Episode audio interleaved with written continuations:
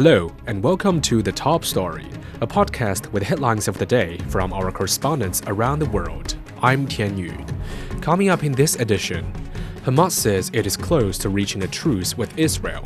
China's ambassador to the UN has called on the Security Council to address the root causes of the world's conflicts. And Air China has resumed flights between Beijing and Washington. We start with the latest developments in the Palestine Israel conflict. The chief of Hamas says the group is close to reaching a truce with Israel. Ismail Haniyeh made the remarks on Tuesday on social media site Telegram. This came after 12 people were killed at a Gaza hospital encircled by Israeli tanks. Gaza's health official say 700 patients and staff were under Israeli fire at the Indonesian hospital in the enclave's northeast. Palestinian media say the hospital was hit by artillery rounds. Israel says its troops fired back at fighters and tried to minimize harm to non combatants. The Palestinian side had so far reported over 13,000 deaths, while Israel's tally is around 1,200. Isabel Debre has more. Palestinian health authorities say that Israeli shells crashed into the Indonesian hospital in northern Gaza, killing 12 people and wounding dozens more. Doctors I spoke to in the Indonesian hospital said they heard heavy fighting echoing just outside the hospital walls and that Israeli tanks were actually surrounding the entire facility. We actually recently rece- received word from the International Committee of the Red Cross that they successfully evacuated 200 badly wounded patients and their relatives to the southern Gaza Strip. But that still means that 400 staff, doctors, and more patients and their relatives are still stranded in the Indonesian hospital that has come under siege and has been surrounded by Israeli forces. Now, this is the latest hospital to come under attack and to be forcibly evacuated by the Israeli army during this war, as Israel accuses Hamas of using hospitals as cover for militant activities, while Palestinians accuse the Israeli military of relentlessly firing and targeting civilian infrastructure. Now, we've also seen heavy fighting in central Gaza as well as intense Israeli airstrikes hit two densely populated refugee camps, Bureij refugee camp and Nuseirat refugee camp. In these strikes, over 100 Palestinians were killed in just a few minutes. So the Hamas militant group announced that it fired a barrage of rockets at Tel Aviv in Israel. And there were no impacts, there were no casualties. And if this were the beginning of the war, when Hamas was firing hundreds of rockets a day, this would not have even made the news. But this time, this was the first time that Hamas actually fired rockets in at least a few days since last Friday. And so what this shows is that Israel's efforts to wipe out Hamas capabilities and rocket launch sites has been picking up pace and succeeding, but it also shows that Hamas still has rockets in its arsenal. That was Isabel Debre reporting. Gaza's largest hospital has transferred 28 premature babies to a facility in Egypt. Israel earlier seized Al Shifa Hospital to search for what it said was an underground tunnel network used by Hamas. The World Health Organization says all evacuated newborns were fighting serious infections. Noor Harazin has more from Gaza. Well, after days of waiting, the doctors here in Gaza managed to evacuate premature babies from the Ashifa hospital to the Emirati hospital in uh, Rafah, and from there they were uh, transferred to Egypt to get uh, treatment there. The number of premature babies inside the Ashifa hospital a week ago was 38 premature babies. However, some of them died inside the Ashifa hospital while the Ashifa hospital was besieged by the Israeli troops, and some died on the way to uh, Rafah border. However, happily now, of course, the uh, premature babies were uh, transferred to Egypt because even though if they evacuated the Ashifa hospital, they cannot be transferred to other hospitals here in Gaza because of the lack of uh, fuel and electricity. So actually the hospitals, the other hospitals here in Gaza cannot provide for these uh, babies. Uh, now also Ashifa hospital is a closed uh, Israeli uh, military base. There is actually patients, still Gazan patients inside the Ashifa hospital. However, doctors cannot uh, contact with them as uh, the uh, Israeli forces cut all connections and, of course, banning anyone from Uh, entering. That was Noor Harazin in Gaza. At the United Nations, China's UN ambassador has called on the Security Council to effectively address the root causes of conflicts around the world. Zhang Jun made the remarks as China chaired a signature debate on Monday focused on promoting sustainable peace through common development. Jody Jacobs reports from New York. According to China, many regional conflicts today are directly linked to the inadequate development, which it says is often a result of extreme poverty, a lack of jobs, and poor infrastructure. And while the Chinese ambassador reiterated the need to promote peace through development, he too had this to say about ongoing conflicts. We have taken note that some countries using democracy and human rights as pretext blatantly interfere in the internal affairs of other states and even impose governance models on others. Such practices have led to protracted unrest in some regions as well as a surge in cross-border re refugees and migrants and ultimately backfired on the perpetrators themselves. States have different national conditions, as well as historical and cultural contexts. We must fully respect the right of each country to choose its own development path and support each country in choosing a governance model that accords with its national conditions. Also in attendance at Monday's gathering was the UN Secretary General Antonio Guterres. He says there is a pattern playing out across the world, saying the closer a country is to conflict, the farther it is from sustainable and inclusive development. Inequalities and lack of opportunities, decent jobs and freedom can breed frustration and raise the spectre of violence and instability. Weak institutions and corruption increase the risk of conflict.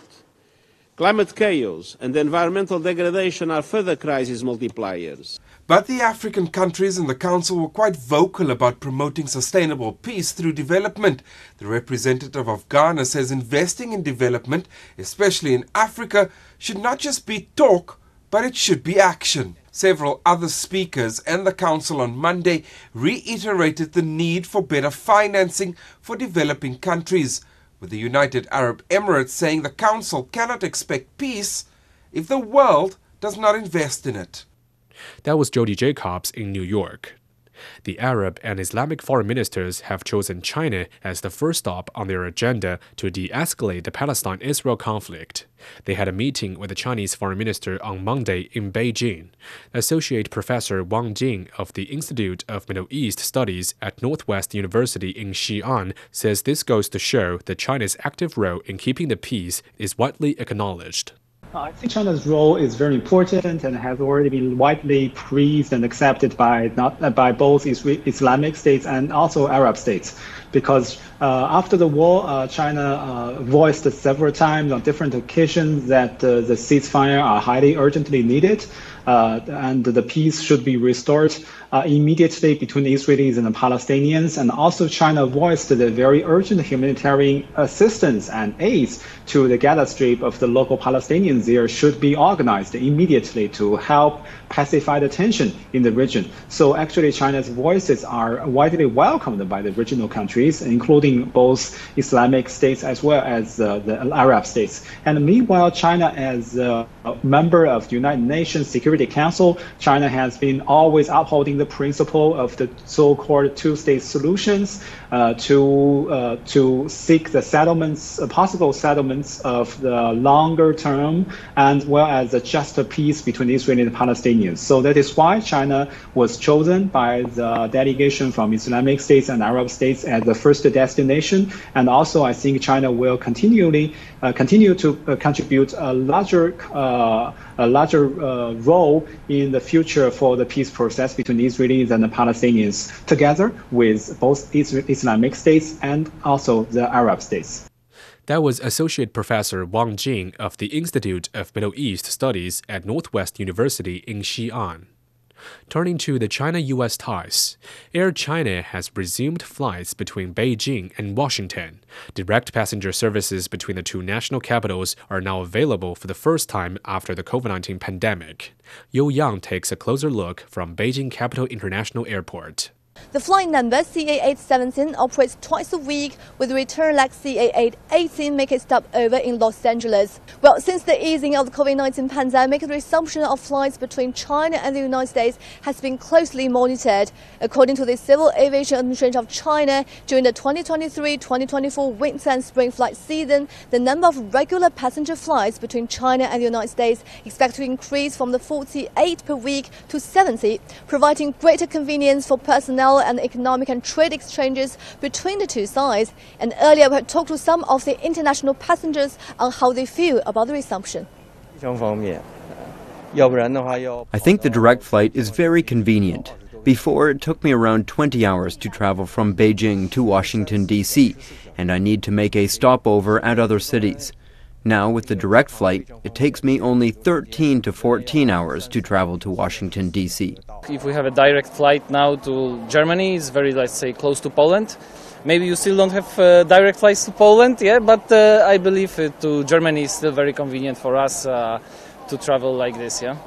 This is echoed with Chinese President Xi Jinping's words when he meeting with the U.S. President Joe Biden during the APEC summit, and he said he increased the two sides to increase people-to-people exchanges, and also that's increase increasing tourism and adding dialogue, especially in the uh, in the increasing the flight sector, and also as we mentioned, that will increase the frequent exchanges between the two sides. We have also seen that Air China will increase a flight from Beijing to San to San Francisco, well, starting from November 30, and another airline from China, Hainan Airlines, is going to resume from Beijing to Boston starting from November 26. At the same time, China Southern Airlines and China Eastern Airlines will also starting to resume uh, flights between China and the United States. That was You Yang reporting. Finally, in North America, hundreds of staff at OpenAI, the company behind the hugely popular ChatGPT chatbot, have threatened to quit after co founder and CEO Sam Altman was fired on Friday. He was then hired by Microsoft to lead a new AI research team. Mark Niu has more on the dramatic developments that have shaken the tech world. It's been a whirlwind of drama over the past few days at OpenAI, the San Francisco nonprofit research organization that also has a for profit subsidiary. It was only about a year ago that OpenAI introduced the world to ChatGPT, a generative AI chatbot that can answer questions, write speeches and papers, and much more with just a simple command prompt. CEO Sam Altman actually appeared at the APEC CEO Summit on Thursday, November 16th, where he talked about how generative AI will be the most transformative and beneficial technology humanity has yet invented. He gave no indication trouble was brewing. Then on Friday, OpenAI published a blog announcing Altman's dismissal. The blog said the board conducted a deliberative review process, which concluded Altman was not consistently candid in his communications with the board, and that the board no longer has confidence in his ability to continue to lead. Then on Saturday, the news site The Information reported that OpenAI's chief strategy officer wrote a memo to employees that things were optimistic that Altman would return to the company. But on Sunday, that all changed. Microsoft CEO Satya Nadella announced he had hired Altman to lead a new advanced AI research team at Microsoft. Microsoft is a major financial backer of OpenAI. In fact, on November 6th, Nadella made a surprise appearance on stage with Altman at OpenAI's Developer Day. As for OpenAI, when Altman was dismissed, they made CTO Mira Murati the company's interim leader. But that has changed too, and now former Twitch CEO Emmett Shear has been named as OpenAI's new interim CEO. That means OpenAI has had its third CEO in three days. So many questions remain like how will key backer Microsoft continue to work with OpenAI now that it's hired its former boss who left in a very embarrassing fashion? Altman still has plenty of support within OpenAI, so how will those employees feel about working under the new administration? After all, many of those employees are considered some of the brightest minds in the generative AI field. That was Mark Niu reporting. Recapping today's headlines. Hamas says it is close to reaching a truce with Israel. China's ambassador to the UN has called on the Security Council to address the root causes of the world's conflicts. And Air China has resumed flights between Beijing and Washington. And that's it for this edition of The Top Story, a podcast that brings you world headlines every weekday. For more news in politics, business, sports, and culture, you can subscribe to The Beijing Hour, a one hour podcast news magazine program. We welcome and appreciate all ratings and reviews. I'm Tian Yu. Thank you for listening.